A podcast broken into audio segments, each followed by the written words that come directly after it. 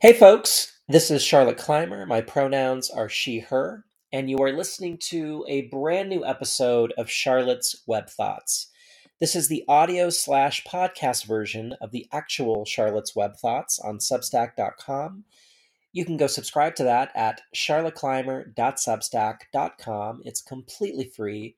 All you need is an email. It takes less than five seconds to sign up, and it helps me out immensely. So please do go subscribe, charlotteclymer.substack.com.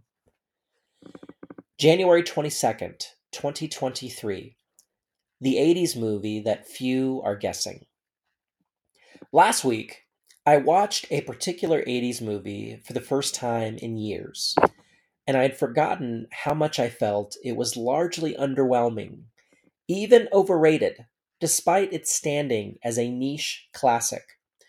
Without naming the movie, I casually mentioned this in a group chat with a bunch of girlfriends, and they started guessing titles. Half an hour and dozens of guesses later, no one had landed on it.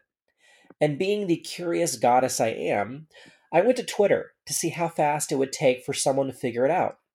No one did, at least not initially.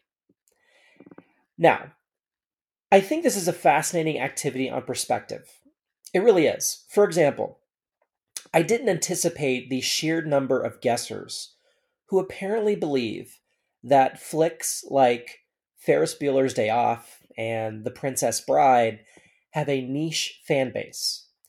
For those wholly unfamiliar with American cinema, neither of these movies would ever be described as anything other than universally beloved.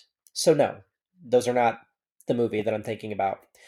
Eventually, someone did guess the correct movie. But because I enjoy occasionally torturing the online masses with very low stakes nonsense like this, I decided to make it interesting.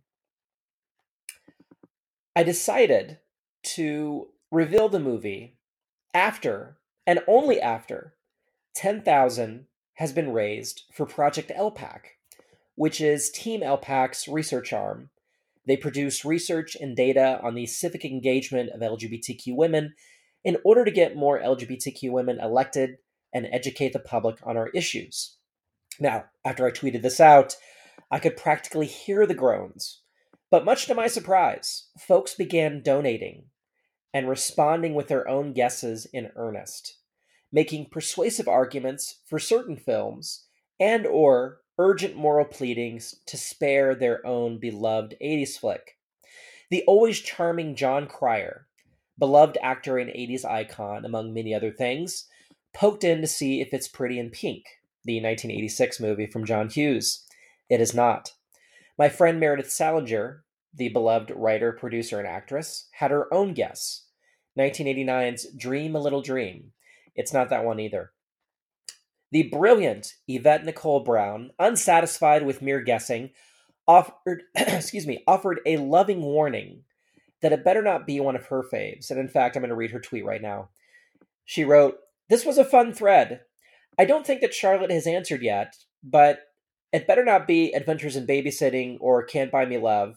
That's all I've got to say on the matter. The latter is where my love for recent birthday boy Patrick Dempsey began." She gave a shout out to Patrick Dempsey. I love Yvette Nicole Brown. She's hilarious.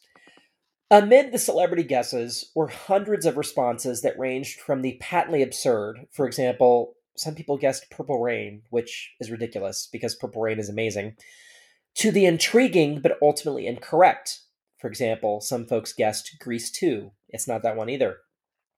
Over the past week, I've occasionally trotted out a range of clues, some of them intended to be helpful, but most simply thrown out there for my own amusement at the expense of those playing, because I am sometimes a very cruel queen. Here are the list of clues, in order of my tweeting them over the past week. It is an 80s movie that 80s movie that probably has a niche fan base. I don't think it's that good. The theme of the movie is a young person confronting societal pressure it is based in high school. It has a Rotten Tomatoes score of more than 50%, but less than 90%. One of the leads has been nominated for a Saturn Award for acting during their career. The entire cast was named Times Person of the Year in 2006. I had to throw that in there because I just think it's funny. It was not directed or produced by Steven Spielberg. It was distributed by Paramount. One of the actors cast in this movie was also cast in Jerry Maguire. The year this film was released, the San Francisco 49ers made the playoffs. For those who are unfamiliar with sports, this was also a joke because the 49ers made the playoffs almost every year during the 80s.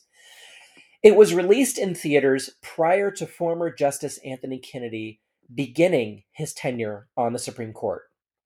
One of the actors who was cast in this movie is well known for their exceptional voiceover work.